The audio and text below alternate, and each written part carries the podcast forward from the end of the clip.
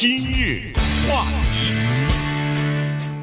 欢迎收听由中讯和高宁为你主持的今日话题。每一个新的总统上任呢，都是一次论功行赏的一个机会啊。这个呃，这个跟中国大陆也一样哈。基本上一个一个朝代一个皇帝要登基的话，那他呃有从龙之臣啊。这个在从他竞选、从他竞争要呃登位的那个呃就支持他的这些人，那要论功行赏啊，要给人家安排职务啊，否则的话以后谁还支持你呢？呃，美国也是这个情况啊，所以呢。呃，这个就是说，贡献最大的是是什么人呢？呃，或者说是应该呃照顾的是什么人呢？是那些捐款人，是那些 拿自己口袋里的钱出来帮助他竞选的人。那今天我们就来讲一下，如果你有一百万，如果你这些一百万呢不是你买的房子啊，就是你可以随时当零花钱似的就可以捐出去的话，那么有可能。你可以换得一个大使做一做，而这个是一个非常有荣誉感的这么一个政治任命。我们看看美国的历史是什么样子，以及这次拜登上台之后呢，会不会做一些改革？哎，你刚才说的中国历史也确实很有趣啊！中国历史当然跟着你一起打江山的人，呃，当然不用说了。还有那什么七大姑八大姨，你家的女儿嫁给了皇帝，被皇帝选上了妃子的这种，那都是鸡犬升天的，对不对？一人得道，鸡犬升天，这个成语就是从这儿来的。但是如果要说到中国大陆的近代呢，它就有另外一个情况，就是共产党夺取政权以后，就产生了叫所谓党领导一切嘛，对不对？对。那个时候就产生了另外一种情况，是中国挺独特的。叫做外行领导内行，因为早期的时候，共产党的这些干部他们缺乏一些专业的知识，但是他需要领导，所以尤其是一些高等学府啊、科学院呐、啊、什么一些呃研究机构啊，甚至是工厂啊什么，就派一些这样的外行。那当然早期的时候闹笑话，现在包括一些国家领导人都受过比较高的教育了，对不对？呃，但是那个年代不一样。那这种外行领导内行的现象呢？在美国也有，举例来说，请问 Ben Carson 一个小儿科医生，他懂得什么城市房屋物业管理啊？嗯，对 对不对？呃，所以这东西呢，无可指责，不是指责 Ben Carson，不是指责川普，因为 共和党、民主党在这个问题上五十步笑百步，全一样啊。因为到了时候，我当了总统以后，我要任命的时候，我就要帮助这个任命，除了大使以外，内阁的一些部长和内阁的一些成员。那也得论功行赏啊！对对，你请问，一个驻联合国大使，咱们就举例来说，你到哪去培训呢？嗯，他没有一个培训班呐。我我让你去你就去，反正我们国家外交政策这样，你掌握一个大的方向，有什么问题咱们商量嘛，对不对？呃，说出来很好听啊，驻欧盟大使啊等等，这些都是这样。就是这些人很多的都是一些财主，他们呢。和很多的财主一样，就是当钱赚到了一定的时候，光有钱已经不够了，他还需要戴别的一顶帽子，再戴另外的一个光环，你知道吧？他出去，我是美国驻俄罗斯大使，我是什么啊？可是呢，不管是内阁成员啊，部长也好，还是大使也好，都有下面一个问题，就是你所执掌的能源部也好，你所管理的。交通啊，或者是联合国大使啊，或者是美国驻某一个国家大使啊，你所管理的这个部门，你下面有有的多的好几百人呢。你不要忘了，里面有很多的是职业的外交官。嗯，这些人或者是职业的负责交通的这些人，负责能源的人，他们是真正懂的人。有些人在国务院苦熬了，可能是好几十年，希望有一天能够 获得一个大使的职位，被你这么一任命。他的梦破碎了，对不对？呃，你想到这个这些问题，我们今天都把它统一的来聊一聊。就是这些人，你认为他会把他的能力百分之百的配合拿出来配合你吗？对不对？还有就是你的无知带到了另外一个国家，语言语言也不通，对这个国家的历史也不了解，常常会做出一些说出一些贻笑大方的话和事情。对，那我们就来历史上，我们就捋一捋，看看共和党、民主党在这方面屡次。的犯这种错误，给国家带来的一些利益上的损失。对，这个这个事儿啊，就是这样子。就是说，美国国务院呢，它有呃，美国的法律呃，联邦的法律呢也有叫做外交人员的这个呃是就是规定啊，这些法则呢就是培训一些职业的外交官。你到一个领事馆，你到一个大使馆里边，呃，大部分那当然都是职业的外交官，所以呢。不管上面的政治任命，那个大使到底或者是什么的特派的什么公使之类的，特派的代表之类的，这些人呢，可能对整个的事情不太了解。但是具体做事儿的人，这些还是人还是了解的哈。交交通部，呃，什么能源部什么的，那干事儿的那些人，基本上都还是这个专业里面的人士哈。所以呢，呃，做大使这件事儿呢，我觉得真的是很有意思，他又有荣誉哈。所以，呃，那些花了一百万、两百万。呃，就是贿赂什么大学的教练啊，让自己的子女去一些名校去，还不如花一两百万去做个大使呢。那个性价比显然更高。哦，不行不行，孩子的孩子重要，真不行，这是孩子的前途。当然，当然这是开个玩笑。谁不愿意做大使啊？做大使那是一个非常风光的职务职务啊。这个帽帽子戴一辈子啊。啊，对。你离职了以后，你也是大使啊。啊曾曾经是大使，是啊，对吧？这个是我曾经担任过驻英国大使，那人家你出席任何。呃，这个社交的活动，人家都是另眼相看的。做大使不不得了，原因就是你在那个国家是全方位的代表你这个本国的，你代表美国的，这是一个全权大使。所以呢，做大使他有这个呃纳税人给你付的大使公寓、大使官邸，你可以去住去。然后薪水还有呢，呃，每年的六位数字十几万的这个薪水。还跑不掉呢。同时，应该不需要这个钱了。呃，他能花一百万买这个。对，但是你就考虑到这个投资的话，你也觉得我是也挺划算的。你一百万，呃，做个几年的大使，这不是就回来了吗？这钱，然后孩子到什么欧洲啊、什么英国呀、什么瑞士啊这些贵族学校是上学去，国务院有补贴，你可以去免费的送孩子去那些贵族学校、私立学校，呃，住宿或或者是这种这种学校去，政府有补贴。而且出席的都是当地的一些叫做上流社会和政要们在一起的这些场场合啊，这些出席这种社交的场合，出席各种各样的国宴呐、什么等等，迎来送往的也都是一些政府的高级官员，甚至包括如果美国总统、副总统、什么参议员、国会议员去这个国家访问，那都要你来接待啊，接触的都是这个上层的人物，所以你说做大使多么风光啊？嗯。呃，但是呢，刚才说了，因为他自己无知嘛，对不对？他有钱是有钱，他买来了这个官，在那中国古代的花钱买官的事儿有的是，对不对？他买来了这个官，他的无知一旦露出来的话，给国家丢脸呐。嗯。一九二零年的时候，那第一次世界大战已经结束。那有一个人叫做 George Harvey 啊，是这个人呢，他是一个出版商，同时也是一个工业家。他呢，把第一次世界大战。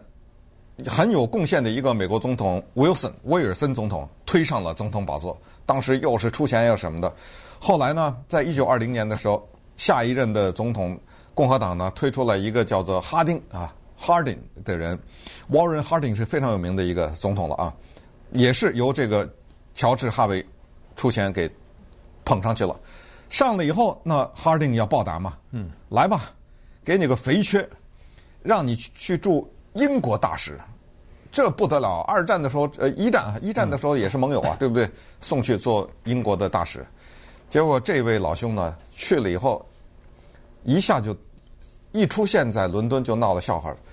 他那衣服穿错了，他穿的是 上一个世纪的那种贵族的衣服，那那绣的那种花边啊什么的，就是英国人一一直捂着嘴笑不敢笑，你知道吗？然后他到了英国的发表的第一次演讲，就乱讲话。一个大使代表美国去英国去演讲，居然讲出了这样的一句蠢话。他说：“这个世界上啊，怎么区分男人和女人？有一个本质区别，就是男的有灵魂，呃，除了我们有肉身以外啊，还有个灵魂。女的没有灵魂这一部分，只有肉身。你说这是？”大放厥词，就对不对？这是胡说八道些什么东西呢？然后接下来在第二次有一次又是讲话，又是说啊，美国参加第一次世界大战，你们觉得是帮你们什么？都搞错了。美国是个非常自私的国家。我们之所以要到最后期卷入到第一次世界大战，是因为我们为了自己的利益谋自己的福利。你说你一个大使，即使是真的这样，也不能这样说呀，对不对？对。哎，所以这闹了一连串，就后来把那个哈丁总统闹得非常的尴尬。忙不迭的跟他划清关系，那稍等会儿给大家讲讲一个叫 Gordon Sondland 的人，这个人他真的是花了一百万买来了一个从 Trump 那儿买来一个驻欧盟大使，看看他又给 Trump 惹了什么祸。今日话题，欢迎继续收听由中讯和高宁为您主持的今日话题。呃，在美国的历史上呢，尤其是现代现代这个历史上呢，这个在外交界哈，充满着各种各样的叫做政治任命吧。呃，这个不是只在川普的任内哈，其他的总统也都是这个样子的。这是一种惯例，因为毕竟自己竞选的时候，呃，有人出钱出力，呃，到时候你总得给人家一些奖赏嘛，就给人家一些奖励。那这个外交的政治任命呢，应该说是，呃，所付的代价是最小的哈。的对这些呃当选总统的人来说，呃，在。克林顿期间，在老布希、小布希总统期间，在奥巴马期间，基本上都是这个样子。在他们这四任总统当中呢，一般的比例是这样子的，就是在大使这个层级上头的七百分之七十是属于叫做职业外交官啊，他们啊担任各种各样的这个大使，但是有百分之三十左右呢叫做政治任命。可是到了川普总统任内呢，这个政治任命的比例又高了一点哈，大概达到了百分之四十三左右。也就是说，剩下来的百分之五十几呢是这个职业的任命，就是职业的外交官。呃，经过多年培训，专门为比如说担任公使啊、大使啊这样的职位进行过培训的，那他们对自己所在国的这个呃文化呀、语言呐、政治啊都有比较深刻的了解哈，以及对美国的政治也有比较深刻的了解，所以才能够胜任这个职务嘛。那这个在政治任命当中呢，也不能说是所有的人都是草包啊，因为有些人他是，呃，对外交是比较比较了解或者是比较关注的，所以呢，他也可能会做得比较好。有的人可能有外语的基础，有的人可能是这个母亲或者是父亲是从那个国家移民到美国来的，反正总之吧，有一部分人是对外交政策是比较了解的。这部分人是没问题，还有一部分人人呢是属于，比如说企业的老板呐，是非营利组织的一些负责人呐，他至少也有一些管理的经验，那这个也还算可以。但剩下的少数人，就是那第三部分人呢，在这个百分之三十或百分之四十三的这个人里头呢，可能为数不多，但这些人呢，叫做。对整个的事情，对自己的这个以后所担任的大使这个职务叫做一无所知，对这个国家也是一无了解，无知到一种非常可怕的程度。他们所拥有的什么东西，只有一个东西，就是钱。他捐过钱，所以呢就被任命了一个职务叫大使。那这些人你可以想象的出来。那到了到任之后，就叫做洋相百出啊。嗯，你刚才说的百分之七十三十啊，嗯、我的概括叫百分之七十叫任人唯贤，百分之三十是任人唯亲啊。对，大概是这么个意思。Gordon Sondland 就是这么一回事儿。从他对川普总统的捐款，以及后来引发的一系列的关于所谓的乌克兰电话门事件，呃，他所扮演的角色呢，我们就知道，就是美国总统他就职典礼啊，这个钱很多是来自民间。呃，他并不是纳税人钱，其实这是好事。嗯，对，尽量的不要花纳税人的钱。那么当时呢，川普总统有一个就职典礼委员会，这个委员会除了筹划各种各样的细节以外呢，其中之一就是要筹款。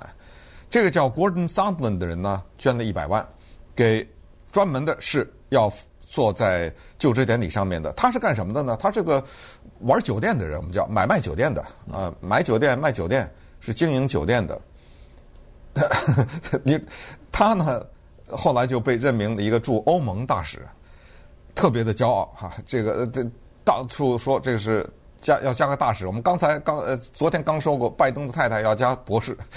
对，我这名字前面，因为你说我是一个买卖酒店的人，我将加什么呀？我的名字前面，嗯，对不对？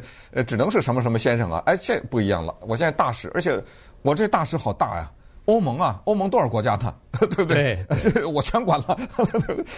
但是呢，他在乌克兰这个事情上就一系列的麻烦，把那个川普总统给牵进去了，包括安排这些电话了，就是牵线呐。这个中间有一次，他甚至在乌克兰的首都基辅一个餐厅里用他的私人电话跟川普总统讲国家机密，而且这个是白宫打出来啊。跟他的私人电话的沟通，这个在国务院也好，在美国的国内的政府里面的政策是绝对不允许的，就是用私人电话探讨国家的问题，因为你被窃听也好，或者被窃取这资料的可能性是非常大的。对，拿到电话记录的，所以这个就违规。结果呢，后来就发生了我们在呃电视上都看到的，他去作证，关于这个事情作证，然后。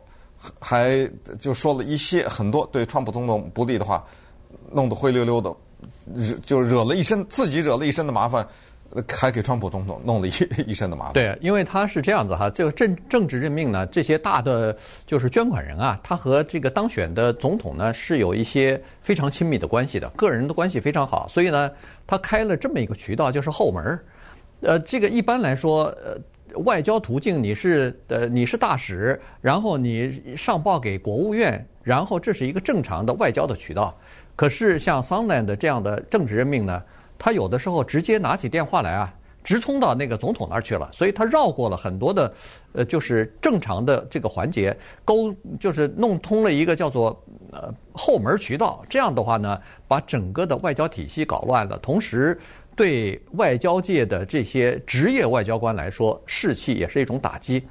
人家苦熬了那么长时间，总算出了个空缺，想做大使了吧？哎，空降来一个，总想做大使了吧？又空降也来一个。这个对整个的这个呃职业外交官来说，这个士气打击是比较大的哈。所以这是两点，但是问题还是没办法。在美国，这个论功行赏这个事情呢，就一直到八十年代，一直到现在也没有办法解决。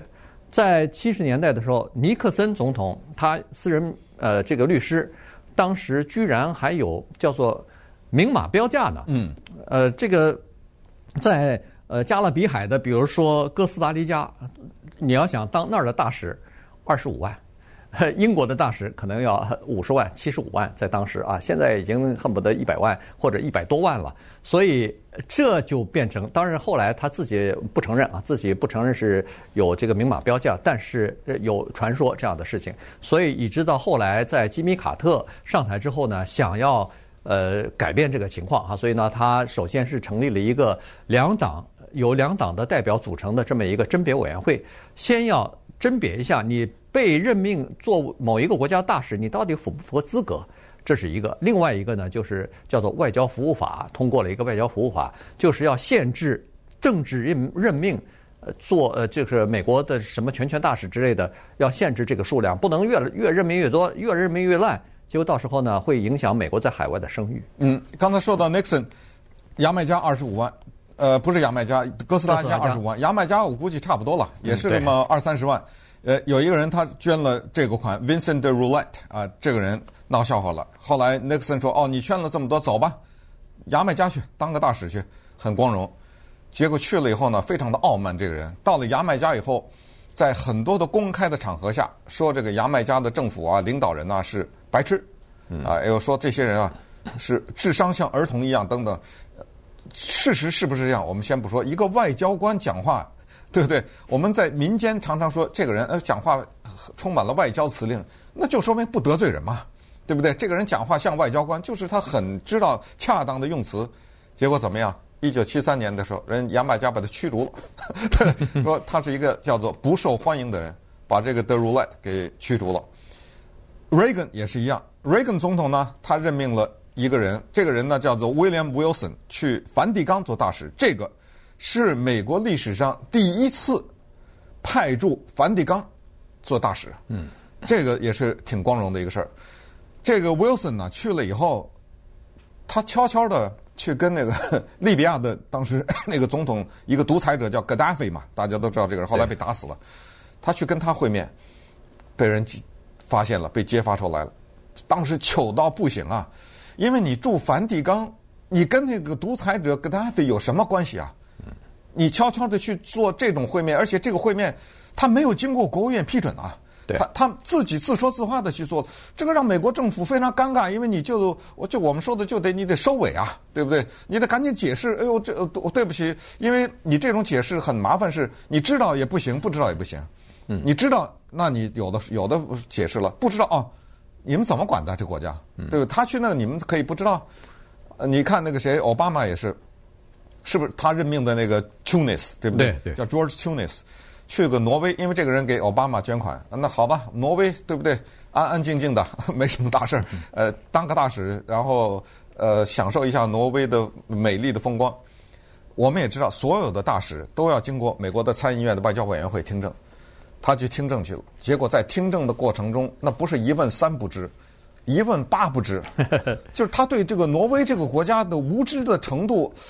令人发指，但是参议院呢也没有投票，也没有说不让他，也没有说那这样的话你回去回去回家做功课去吧，就给他拖了多长时间，你知道吗？拖了一年。嗯。最后这个人实在脸面无光，自己悄悄的他就算了算了，不当了，我这个退出去了。对。所以像这种情况呢，有的时候真的是没办法。那呃，拜登他知不知道这种情况在美国的外交界是这样的情况？他当然知道，而且他知道的比谁都清楚。原因就是他曾经在参议院里边做过外交委员会的主席啊，所以他对这个情况是非常了解的。所以现在有很多人呃在推动这样的一件事情，包括党内的 Warren 呃，那叫什么 Elizabeth Warren 哎，对。呃，也在建议说是您上台以后能不能够在对这个事情进行一番改革呀？呃，再减少一些政治任命啊，不要让那些呃白痴或者一一问三不知的这些人去丢我们美国的脸，因为。